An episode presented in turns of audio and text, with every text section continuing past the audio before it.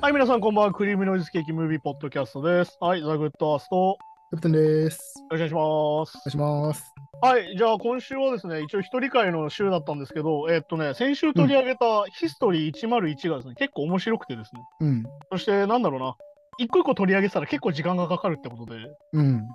今回今週も一応、ヒストリー101のシーズン1のね、うん中で取り上げられてる、今回はフェミニズムの話をしようかなと。うん。いや、フェミニズムね、最近なんだろうな、いろいろ話題になってますけど、うん。なんだろうな、俺はもうはっきり言ってあの、なんだ、フェミって呼ぶ人は俺は信用してません、ね。まあまあまあ、あんまりいい意味で言わないですよね、それはね。 いい意味で言わない。それこそ、ツイフェミみたいなのもあ100%いい。ーそうそうそうそう。そうそうそう。まあだからね、そういう、まあ今話題の、んね、話題というか、まあうん当然っちゃ当然の話題なんだけど、うん。まあ、ちょっとそれのドキュメンタリーが101面白くてね、それがね。うん。うん、それの話をしようかなと思います。はい、まあどうでしたか、キャプテン。単純にちょっとまあ見てみてね。特にまあ、なんだろう、俺は最近その、なんだろう、意識的にそういうのをうん勉強しようかなと思っていろいろ見てるんだけど、うんキャプテンはどうですかそうそう。いや、まあだから、それこそ、まあ僕の感覚だと、うん。まあ、ここ7、8年ぐらい、はいはいはい。なんか盛り上がってるのかなって、まあ、特に日本だとね、うん。そのイメージでしたけど、結構これ見ると、あ、だいぶやっぱ歴史は長いし、はいはい。その中でもフェミニズムが一回冷める時期とかあったんだなとか、そうそうそう。結構ね、歴史ありますからね結。構、だから今何週目とかの話なんだなって思いましあそうだね。たね。まあだから、この頭に出てくるのは1970年8月の、まあ、5万人デモと言われる、ね、うん。うん。有名なデモで、まあ女性解放運動ですよ、これはね。うん。アメリカであったデモの話で、まあ、まああれですよ、だから結局、機械の平等ってやつなんですよね、基本は。うんいわゆる男女機械の平等っていうのを歌っていて、はいはい。まあ、ちなみにデータ島、これ基本的にアメリカの話なので、うんそれとまあ日本とはちょっと違うんだけど、アメリカの話として聞いてほしいんだけど、うん。まあ2019年、ね、アメリカで大学の卒業者の約56%が女女性だと。うん。で、さらに現在の状況ですね、だからね。うん。先進国で医師の半数は女性だと。うん。で、70カ国以上で女性がリーダーがいたりすると。うん。それがというのが、2019年のアメリカとかの状況うん。のが出てきて、だけどっていう話なんだよね。うん。世界の女性の議員の比率はっていう話が出てきて、うん。 4分の1以下です。うん。 24.3%ぐらいなのかまあ、これ下げてるように日本もありますよね。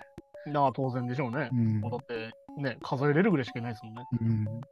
で、まあ、これが結構衝撃的なんですけど、うん。ね頭でね。男女が同じ法的権利を持つ国は何カ国あるでしょうって出てきて、うん。何カ国でしょうって話なんだけど、8カ国しかない。うん。これね。あと本当ね、こ。れ、国のラインナップをね、気にしてほしくて、うん。この8カ国がちなみに、フランス、ベルギー、スウェーデン、ラトビア、カナダ、アイスランド、オランダ、デンマークのみなんうです。ん。うん。あれ、G7 に入ってる国って何個入ってたっけみたいな。いや、そうなんですよね。いや、確かに、まあ、ヨーロッパってこういう、そういう人権意識とか、ね、そういうの強いイメージあるけど、でも、そんだけなんだっていう。そして、なんか、最近ね、大国がまさに入ってないですね。うん。最初の話だね。、アメリカのフェミニズムの話ですって言って、アメリカが入ってないんですよ。入ってないですね。ってことは、アメリカはできてないんですよ、実は。アメリカも、ロシアも入ってないし、当然ですね、そ当こ然、は。当然入ってないか。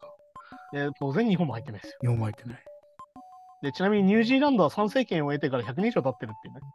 うんどういうことかっていうと、女性っていうのはそもそも政治に参加すらできないっていうね、状況がある。うんはいはいはい。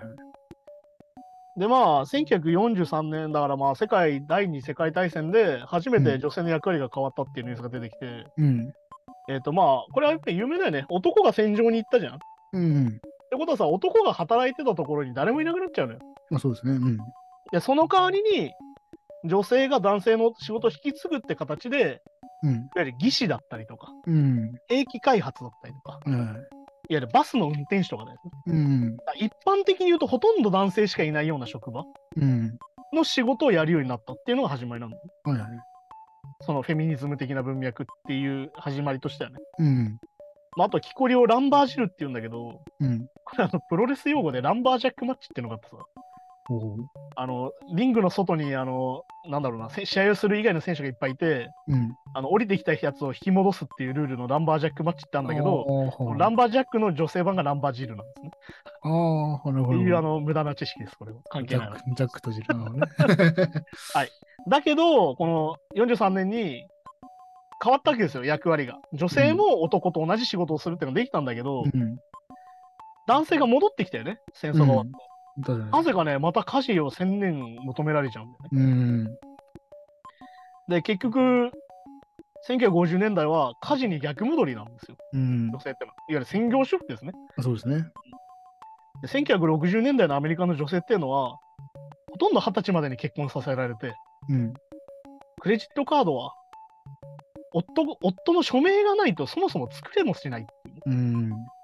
要は、男の許可がないとクレカ作れないんですよ。要は自由がないですよね、そこ、そこの段だか階らで子ね。供と一緒だよ、はっきり言って。ああ、まあそうそうそう、確かに。で、さらに、この当時の60年代での弁護士の女性率って4%以下、うん。医師は7%以下だと。うん。要はね、だから女性的な、女性しかならない病気みたいなのあるじゃん。うん。あんまり男性に見せたくないよなっていう意識があるような。うん。時の対応する医師が7%しかいないんですよ。全ああ、州確かでね、にア。メリカで。っうん。ていう状況なわけですよ。で、さらに弁護士も4倍以下ってことはどういうことかっていうと、女性の気持ちに寄り添うみたいな人もいるだろうけど、男性で。うん。どうせ女が何か言ったんだろうみたいな人が俺が多かったってこともあるんですよね、事件をまあいろいろ。、まあ男女の問題のね、やつとかは確かに。特にまあ、日本だというと痴漢とかの時にあ、あ、はいはい。お前がセクシーな服着てたからいけねえんじゃねえのみたいな分説論説が結構多いっていうのは、この、この時の、まあ、アメリカのドラマとかニュース、えっと映画でも出てくるんだけど、こうれん。で、これすげえのがさ、妊娠した女性、働きながら、うん。あの解雇が合法なんだよ。うん、この当時でね、そうね。要は育休とかないんですよ。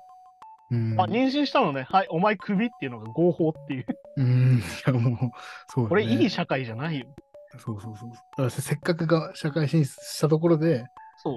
子供できたらそ、そうもうねって、そこまでって感じですね。で、この時、えっ、と、これがね、だから女性機会均等法とかもそうなんだけど、いわゆるその、賃金同同一化ってやつあるじゃん。うん。この時に男性が1ドルの仕事をしてる場合、女性は60セントですよっていうのが出てくるの。うん。これはもう、これはまあ今でも埋まってないんだけど、アメリカはね。まあ、日本も埋まってないけど、これはね。はっていうのがあったりとかして、で、この流れの時がじ時代の流れで、1960年代に、い。うん。これ、俺、これがニュースになってることに驚いたんだけど、うんいわゆるフェミニスト的に言うとね、うん、はいはい。ピルの誕生っていうのがめちゃくちゃすごいことだ。うん、うんはいはこれはなんでかって。なんでか。い。うん。女性が妊娠したくないときに妊娠しないで済むってことなんだようん、そうですね。いわゆる男の都合で全部妊娠させられちゃうんです、はっきり言うと。とかそれまではそうか否認って言ってもコンドームぐらいしかなかったもん。コンドームっていうのは事故で妊娠したりしますから。うん、するし、あとつつけるつけない男が選べちゃいますね。だから要は史上初の目立たずに確実に否認ができる方法なんですよ。うん。ということはどういうことかって、働きたい人は長く働けるってことなんだよ。まあそういうことですね。さっき言ったように二十歳までにほとんど結婚しちゃうから、うん。妊娠しちゃったらさ、仕事辞めなきゃいけない合法だから、うん。解雇されちゃうから。ってうん。はいことは専業主婦にならざるを得ないんですよ。だからき、働きたい人も働けないんですよ、逆に言うとね。そういうことですよね。で、一人もんでいると一人もんでいるって叩かれるわけですよ。ああ、まあ風潮的にそうか。っていうね、のがあったりとかして、うん。で、まあ、これと同時期に言うと、まあ、1962年、ちなみにアメリカでは120万人が服用したと、ピルを。うん。でも逆に言うと、要は勉強や仕事に集中できるってことなんだよね。ういん。わゆる恋人とかの都合で子供作られちゃって働けなくされることがないってことなんだよ。うん。うん。てかまあ要は選べなかったってことなんだよね。まあそう私まだ子供いらないんだけどみたいなことはできないと。だしかもそれは。は、あの言わなきゃいけないんだよ、男性にわざわざ。うんああ、まあそうかそうか。それってもう喧嘩になる原因じゃん。私子供まだいらないんだけどみたいな。うん。で、しかもそこがまだ平等に意見が交わせりゃいいけど、いや、女のくせに何言ってんだとかいう。そして何、ね俺の子供を産むのが嫌なのかみたいえな。えっそうそうそうそうそう。てなっちゃうけど。っていうのがこういうのでできない。選べるようになったと。うん。で、プラスアルファ、公民権法っていうのができたよね、この時、キング牧師の。うん。この時に実は人種だけじゃなくて、性別も追加されてるんですよ。うん。これ要は雇用や解雇にあたる男女差別がそもそも違法になったのうん。でね、これも出てくるんだけど、これ今も日本変わんねえと思うんだけど、うん。変われない男性っていうのがいて、うん。これであのね、面白いね、映像が出てくるんだけど、変われない男性用の職業訓練ビデオができたっていう。うん、はいはい。出てきます、これあれだよね。ね、あの、先々週か話したリスペクト面談みたいな。うん、うん。リスペクト講習の話、まさにこれなんですよ。いあわあ、そうですね。はいはい。ゆる、その聞き方はセクハラですよ、みたいな。っうん。ていう話とかね。うん。そういうのが出てきて、まあ、あと1960年に NOW っていうね、今、今もあるその女性の会運動をしてる団体ができたりとか、うん。あの1968年にごく総集、ごく少数のうん。例外として、えーとうん偉い人、弁護士ができたりとか、うん。偉い、えー、と政治家ができたりとか、大臣ができたりとかすると。うん。だけど、これは前も話したけど、ね、マイケル・ジョーダンとかいるから黒人差別がないんだとかいう人いたけど、うん。あれはあの人が特別なんだよってことなんだよねまあ、そういうことですね。だからだから何万人いる中のそう何人よって話ですもんね。だからさっき前も話したけど、やっぱその、そうじゃない人の権利も欲しいわけって話。いうん。や、すごいからお前認めてやるじゃなくて、いうん。や、すごくないやつも認めろよって話だから。そうだからこれらもね、要は権利を勝ち取るみたいな感じになっちゃってますもんね。で、まあこれで、結局まあ美人コンテストとかまさにさ、もうなんか見た目だけで選ぶみたいな話だから、この頃、うん。この子可愛いねみたいな話だから。そうそう、だからこれもなんか思ったのが、日本だと最近なんかやっと そうそうそう。お笑いになってたから、最近のことなのかなと思ったら結構前にももう1960年ですよ。うね、問題視されてたんですね。全然問題した。 そしてね、あの、この有名な自由のゴミっていうのが出てきて、うん。女性の自由を奪うものの中に、あの、ウィッグ、化粧品、カーラー、プレイボーイ、あとブラっていうのがあって、うん。これだからね、フェミニストの人の最近の文脈で結構離れちゃう人がいると思うんだけど、うん。結構最近さ、宗教派っぽいフェミニストに出るじゃん。うん水着全部ダ。メみたいあな。あ。グラビア全部ダメですみたいな。うん。それは実はあれなんですよ。もともとのフェミニズムとちょっとずれるんですよね。うん。要は、私が押さえつけるものを全部取るっていうのがフェミニストなのよ。いわゆはいるはい全部平等にしろって言ってるから。だかうん。らなんでブラつけなきゃいかんねんなんで。まあまあね。うん。まあ、前も話したよね。なんでお前らのは乳首出せて、なんで私たちは出せないねんが、もともとのフェミニズムなんですよ。うん。うんそうそう、それは思いますね。そう。だからこの中で出てくるウィッグとか化粧品とかさ、なんで化粧せなあかんねんと。うん。うん。化粧しなくてもいいじゃねえかっていうまあそうですとね。こだった確かよね。なんで髪型決められなあかんねんみたいな。にうん。好きな髪型してもいいじゃないかっていうのが、これの出てくる。うん。で、まあ、プレイボーイは完全にエロ本ですから。っうん。ていうのとかね。で、まあ、イギリスとかだと1968年にドイツ賃金でストが始まったりとかして、まあ、いろいろ活動が始まるんですよ。はいはい。で、63年にアメリカのドイツ賃金どうなったかっていうと、まだ60%なんですよ、ここもね。うん。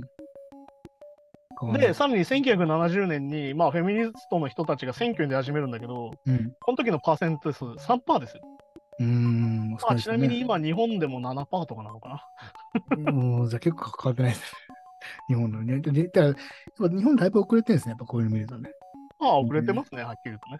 うん。うんまあ、それを遅れてると取るのか、日本がそもそも先進国じゃないのかと取るかって話だけど。まあまあ、そこは確かまあ、これで1972年にエラっていうね、女性、男女平等憲法修正条項っていうのを出すんですよ、に。はいは団い体がね。で、これが、えーっと、何州だっけな。40州超えると条例化される、正式に。っうん。ていうのが始まるんだけど、実はこれまだずっとやってて、今、現在もやってるんですよ。うん。っていう話がまあこの間出てくるんだけど、あと1970年に中絶の権利っうん。ていうのが決まると。うんこれ。今、なくそうとして今めちゃくちゃ揉めてんじゃん、アメリカ。うん、そうね、これまた。だから、なんか結構さっきのその戦争で、うんこの男性がいなくなったとこに女性が職としてついて、うんまあ職が回ることが証明されたりとかいろいろしてるたりするけどそう、なんか結構その逆にも、そうない戻っちゃうんだよ、毎回戻っちゃういなんか出来事が結構あるんですね、ちょこちょこね。そうだからここで出てくるのは1979年にあの同一賃金がなぜか20年前で下がって59になっちゃう、ね、そうそうそう。まあでもねこれがね明確な理由があって、うん、 80年代が何かっていうとドナルド・レーガンの時代なんですようん、はいでドナルド・レーガンっていうのはどういう人かっていうと超保守なんでうん、おーではい有名なワードが出ますうん、伝統的な家族観ああ、なるほどね。これはだからあれですよレーガンっていうのは何が新しかったかっていうとうん、キリスト教右派を味方につけたんですよそうか、そうか、そうか。キリスト教右派を仲間につけると選挙に勝てるってことに気づいた人なんでうん、ってことで出ました伝統的なせ家族観まあ、男性が働きに出て、女性は家庭女性には入る家を守り。みたいな。あれ、これなんか日本でもこの前聞いたな。うん。っていうかなんまあ、か同じ話してる議員が何人かいたな。てそかの人たちはなんか壺を買ったりしていたな。でで長らく世間とめちゃめちゃど っぷりだったけど、いまあ未だにそうか。長らくというか、いまだにそうか。だよね。ああ、そうですね。で、この時にそのエラっていうのがさっき言った均等法の条項が35州う通ん。って、うん。あと3州足らなくて廃案になっちゃうの。うん。 80年代。はいはい。で、1988年にこれなんか流れなんだけど、うん。自分はフェミニストですかって女性に聞くアンケートがあって、うんうん。で、私はフェミニストですって言った人が18%なの、実はね。うんで、この後14%まで下がっちゃうのよ。うん。うんじゃあなんで言ったかっていうと、フェミニストって呼ばれることを嫌うようになるの、女性うん。自体が。ああ。それはまさに今のついフェミとかフェミって呼び方がうん。良くなるからなんで。なんかそうですね。まあ、い今、イメージ的にちょっとこう、過激な。てか、それまあそうそういうの取り上げてんのか、それを面白おかしくなんか揶揄してるのかだからわかんないけど、そうちょっと悪いイメージ、悪いイメージっていうか、あるじゃ、なんんそかういうのやっぱり。なんかなんかちょっとそうそうそう。で、これでね、あのフェミニストは何なのかっていうのがちゃんと解説されてるから、ちゃんと解説を聞いてほしいんだけど、うん。平等を目指す男女を意味してるんだよ、フェミニストっていうの。うん。これだから忘れないで、男もフェミニストなんだよ。うん、まあ、そういうことですよね。男だってフェミニストなんだよ。うん。で、これはね、あの、この中で出てきたあの逆な女性はマゾヒストなんじゃないかみたいなうん。話が出てきまたあけど、これはもうはっきり言えますよ。セクシストかマゾ、えー、とフェミニストかどっちかなんですよ、人間っていうのは。うん。いわゆる性別を、を重視する人、うん。男はとか女をああ、は意い。識するセクシストかセクシストって。フェミニストかってことなんですよ。うん。ってことは自分はどっちかなって考えりゃすぐ分かることだと思うんだよね。まあまあ、そうですね。確かに。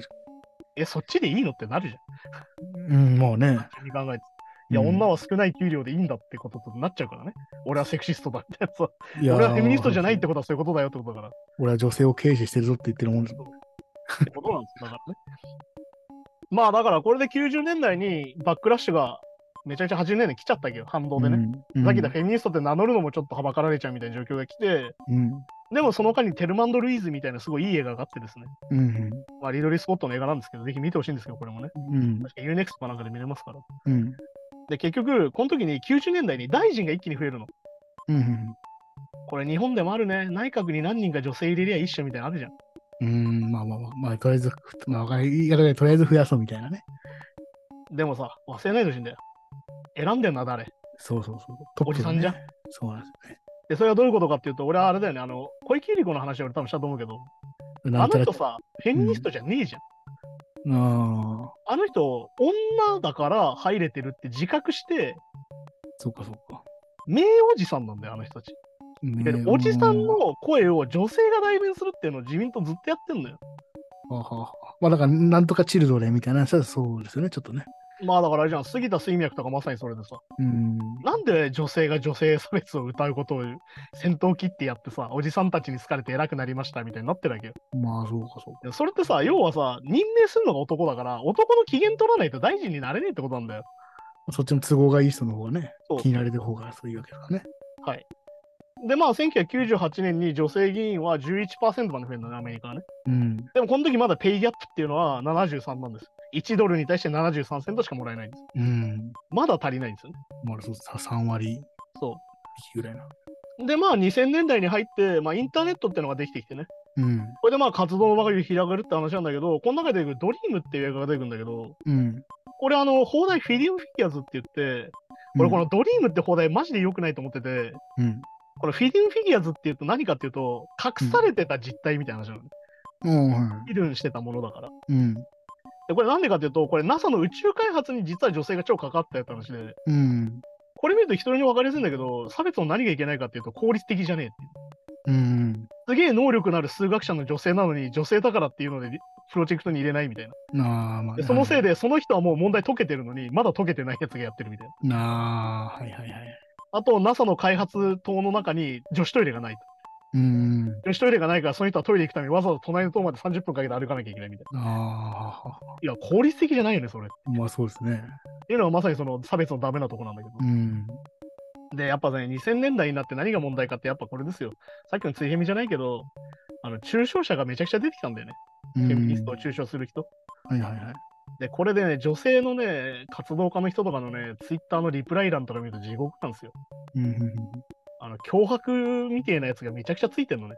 うん。あ3桁ぐらいでついてんの。あ、ははは。まあ、あの、なんだろう、完全にレイプするぞみたいな。ああ、とかね。あ殺すぞみたいな。ーお前う夜んみ、夜夜道に気をつけろよ的な。だかああ、はいはいはい。らめちゃくちゃついてんのね。うん。いや、これは気が狂いますよ、確かに。まあな。それでその人に対して感情的になって良くないとか言いがちだけどさ、うん。見るとさ、いや、これ感情的になるよって文章が散見されるわけですよ。うん。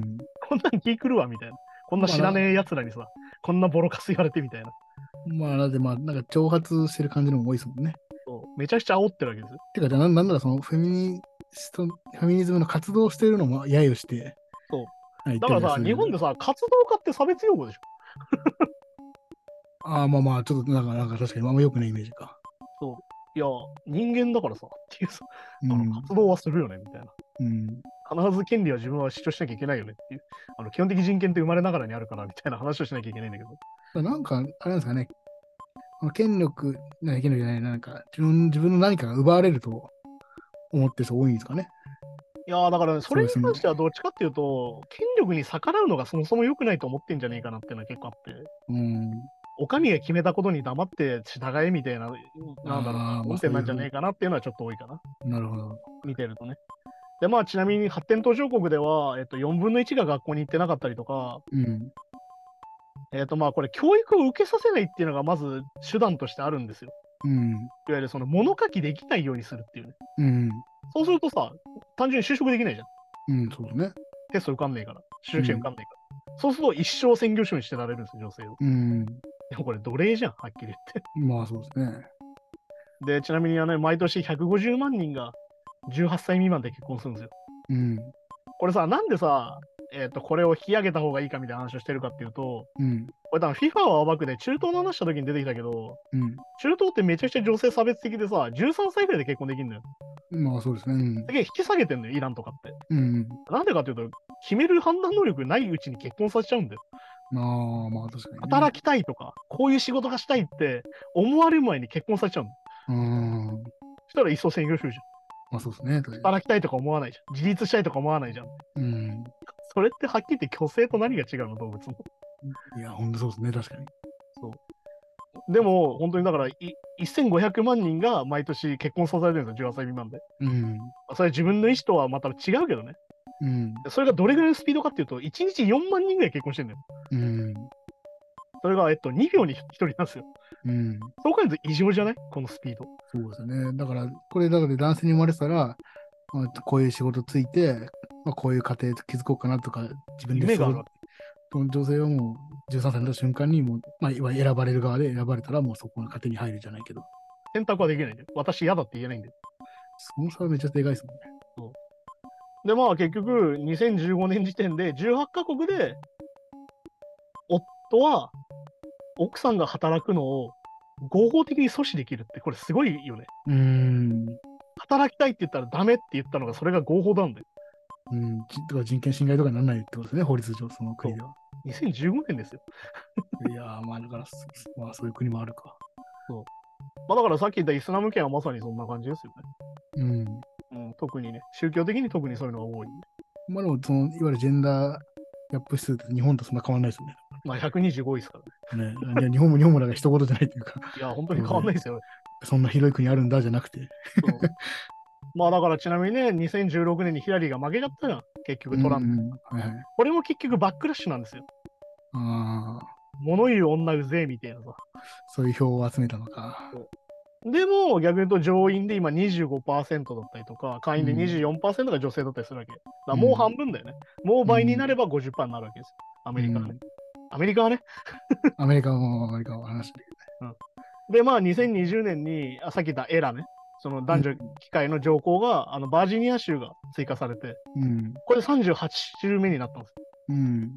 あとちょっとでもしかすると、これの時効期限っていうのがあって、条項のね。うん。時効期限っていうのがなくなれば、これ38州加盟したから、これ通るうん。可能性も出てきたっていう話が、まあ一応明るいニュースとして出てくるんだけど。うん。だけど2019年のペイギャップはまだ80なんだよね。うん。まだ8割しかもらえないんだよ。もらえない。男が1割もらえ、あのじゅうん100%もらえてるのに。はいはいはい。でちなみにこのペースで改善していくと、あと40年かかるんですよ。うーん、なるほど。少ないっていう。でもう活動自体は50年代から始まったわけですもんね。そして、もうおばあちゃんになっちゃうよ。うん、そうそうそう。確かに。まあだけど本当ね、先人が頑張ってきたから逆に言うとここまで来てるって話で。そう、だから、あんまね、それを引き引き戻すような法案とかがまだと通っちゃうってなかなか悲しいですよね。なかなかしんどいよね。したら、で前前前進するのとは難しいのに、そうさらに逆戻りするような、なんかね。そイベンうトがあ最る近ね、見た映画でウーマントーキングって映画があって、うん。えっと、なんだろうな、えっと、非常にこう、人里離れた村に住んでる人たちが、うん。夜な夜なレイプされると。うん。いわゆるその、昏睡レイプされて、朝起きると、なんだろう、血だらけになってたりすると、自分がね。うん。それをずっと悪魔の仕業だって言われてたの。うん。なんだけど、ある時に、男たちがやってるのに気づいた人がいて、やられた人で。うん。それを捕まえたと。うん。で、その捕まえて、警察に送ったんだけど、うん。要は、そこはめちゃくちゃ宗教保守の世界なのね。うん。えっ、と、メノナイトっていう集団がいて、うん。これアーミッシュとかと一緒なんだけど、1970、えっ、とね、1800年代くらいの生活をもう800今も年やっ代てるみたいな集団がいるのよ。ほうほう800年代。その、その村の話なんだけど、うん。で、どうすると。で、さっきの男たちが全員その、刑務所に行って保釈してもらうためにそのね、捕まえた男を、うん。きょ男たちが全員村を出たのね。うん。で、その3日間あると、猶予が。うん。で、それは、その中に女性たちが集まって相談しようと。うん。私たちこれからどうするか。うんまずは黙ってる。うん次は、あいつらと戦う男たち。3番は黙って出てく、この街から。っていううん判断をするのを会議する映画なんだけど、うん。俺がすごいのがね、その目のないとって特殊な社会じゃん、さっき言ったみたいな。うん。その中。世の暮らしを今もやってたじゃない。うん、もうそういうことですね。そうなんだけど、この話めちゃくちゃ普遍的な話になってて、今起きてることも近くないっていう。うん。ああ、そこから変わってなくないと。あ何にも変わってなくないみたいな話に実はなってて、うん。でまあ、すごい面白いからぜひ見てほしいんだけど、でも本当にね、うんこうやって見てると、なかなかしんどいっていうかね、うん。全然変わってないなって状況があって、日本は本当に進んでないし、やっぱね、なんだろうな、女性たちもさ、まあ、あの黒人差別の時も話したけど、うん。差別を内面化しちゃってさ、うん。俺が足が速いのは黒人だからだとか言っちゃう人がいるから、やっぱり。うん。まあやっまぱあね、いね。ろんなものが内面化しちゃって、そこから抜け出さなくなっちゃってる人がいっぱいいるんだよね、やっぱね。うん。だから私は女の子でよかったですみたいなことを言った時にさ、まあそう、女性に生まれて幸せですみたいな。まあいや、それはいいけど、そうじゃない人がいいんだよっていう。そうそうそう、そのめちゃめちゃ声を上げれる人ばっかりじゃないっていうかね。そうだからさっき言ったみたいに、やっぱり自慢話なんだよ、それはっていう。うん。私は可愛いお嫁さんで幸せですみたいな。だうん。からお嫁さんになりたいみたいなの俺すげえ嫌いな言葉なんだけど、うん。あの将来の夢は可愛いお嫁さんみたいな。お前、うん。どんだけ主体性ないねんっていうさ、はいはいはい。お前それ結婚しないとなれないやつじゃんっていうさ。ってうん。ことはお前結婚しないって選択ないんだみたいな。 うんまあそうですね。てかやりたいことないのまずっていう。お嫁さんって結局家事手伝いだぜっていう。そううーん、まあ本当そうですね。職業。まあその結婚したいとかいいけどね。まあ、しだからね今いやさ、なんだろうな、せ制度なわけじゃん、結婚って。まあまあそうか、確か逆に言うと愛し合えば一緒にいれば別に結婚しなくていいわけよ。に。まあまあね。うだけど逆に言うとね、遺産が継続できなかったりとか、ん。まあ法律上、まあ手続きの問題ですよね、単純にね。要はだから手続きの問題で結婚しなきゃいけないのは分かるよ、逆に。だうん。けどさ、結婚っていうのに重きを置きすぎじゃないみたいな話だけそど。別はにだからでも逆に言うと、専業主婦が俺は悪いと思ってるわけじゃない。専業主婦には別に尊敬するし、逆に言うと俺はできないしから、そんなことう。ん。すごいと思ってるし、なんなら俺はあの人たちに時給をちゃんと払えと思ってるから。うん。うん。いわゆる旦那がね、じゃあ、うん。うんその雇用主とするならそれを。まあまあまあね。ってぐらいの話なわけよ。うん。っていうふうにさ、なんかその制度だったりとか、常識、その世の中の。うん。当たり前になりすぎてて気づいてないことっていっぱいあるよねってことなんだよ。それこそまあ結婚しない、逆にしない選択がない。しない方にしても、だからそうそう、だから、まあ男で独身貴族とかなんかね、独身余裕でもそうでもないけどうん、まあ、女性だとなんかい、まあ、い特に田舎だと言われたりするじゃないですか。てかもう生き遅れっていう言葉が最悪だかそらう。そうそう、なんか売れ残りとか言い方悪いけど。まあだからあれだじゃん。俺たちがさ、30過ぎたり30近くなってもさ、うん。こんなことを毎週遊びでしてるわけ ですよ。うーん、そうね。こんなことができること自体が実は男性特権なんじゃないですかみたいな話でも実はあるから。そうなのよ。男だとこんなことやってても言われないし、まあまあいっぱいいるじゃないですか、周りにも。あんまり女性だとね、なんかいいやそこのプレッシャーが全然違うからね。だからまうあんよく言うんだけどさ、俺たち草履履いてんだよ、男性っていうさ。うん、そうそうそうそう。下駄履いてんだの。からだいぶ楽なんで高しょくうなね。ってんのよ、俺たち最初から。っうん。ていうのに、男が気づかなきゃダメだよ、やっぱり。うん。そうね。これでなんかね、女性にモテたいから言ってんだろうとかさ、うん女性に優しく何が身があるんだとかいうやついるけどさ、うんいや、そういうことじゃなくないっていうさ、うん目の前でなんかぶっ倒れてる人がいるから手差し伸べただけじゃんっていうさ、まあ、そうそうそう。てか、単純にお前そういうこと言って優しくねえなって話だからさ。うん、まあね。そうあとやっぱその、何絶対数を増やすみたいな。いや、そこうういそううこういうの出てくる。よく、だから、政治家、もう、でも強制、まあ、強制って言い方あれだけど、もう、もう、もう半分、半分から最初からスタートしちゃうっても結構大事ですよね。いや、てかもう最初からね、俺50、50にすればいいと思ってて、さっきも言ったけど、少ないからキャラが濃いおばさんとかになるんだよ。言っちゃえば。だし、それこそ、なんつうの、男性の意見が反映されやすい中で女性の意見を反映さなきゃいけないっていう、そのそう、なんか、なんかね、いいいいやだからさ、ガヤガヤしてる中で、一個制ちょ限っがあとるす。いませんって言える人じゃないといけないわけあそうそうそうそうそ。でも、ちょっとすいませんって言えない人でも超考えてる人やなきゃいけないうん。だってことは、その人が国会議員になれなきゃいけないんだよ。って政治家だってその派閥があってとかあるじゃないですか。そうその派派閥を女性だけで作れない人数じゃないですか。だから、そさっきのそおじさんに好かれなきゃいけないんだよ。そう、その時点でまずね、どうなのって話。よくないい、やっぱりね。そうそう絶対絶対数増やすって結構大事ですそう、だからやっぱね、そのさっき言ったみたいに、席を増やしてさ、よね。だから居眠りおじさんが怒られてるけど、居眠りおばさんだっていなきゃいけないんだよ、うん。逆にそ言ううとねそうそうそうそう。ね、ワニワニ動画を見てるおじさんがいたけど、国会議事してね、うんワニ動画を見てるおばさんもいなきゃいけない。だからワワニ動画を見てる女性もいなきゃいけないんだよ、逆にそう言うとね。そうそなんか愚か者って T シャツ着てたけどね、同じ人がね。う。はい。その人が初代デジタル大臣だったけど。はい。 ああね、そうですねあ。だからさ、逆に言うとさ、なんだろう、男性がさ、その何かあった時と、女性が何かあった時の何この叩き方の違いみたいうん。な。ね、俺なんか広末涼子のことなんて考えると思わなかったよ、36過ぎて。もうああ、ねなんであんなに叩かれなきゃいけないのっていうさ。 別に勝手じゃん、そんなの自分ちの話でさ。まあね、この不倫を叩くね、こは、僕、それじゃあんま興味ないですね、それ自体俺は興味ない から勝手にどうぞって感じだからさ。でもその、わかんないです。現役のめちゃめちゃ、もう若わ若くて、うんとかなったら、まあ、ちょっとあれかもしれないけど、もう大人の恋愛なんかよくあるでしょ、そんな。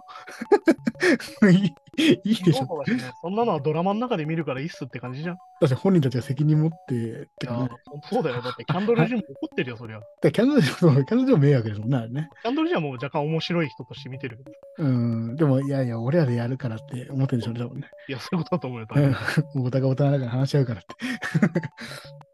はい、じゃあそんな感じでね、今週もやってきたんですけど、こうやってね、あの、あれなんですよ、ドキュメンタリーで見るとね、改めて自分たちが気づかない問題面ってあってさ、うん、なんてかっていうと、俺たちはじ女性の給料明細を見ないからなんで、いわまあそうですね。ゆる同じ時給で働いてると思ったら違うっていう問題があって、うん。これあの、ハリウッド映画でもあるんだけど、うん。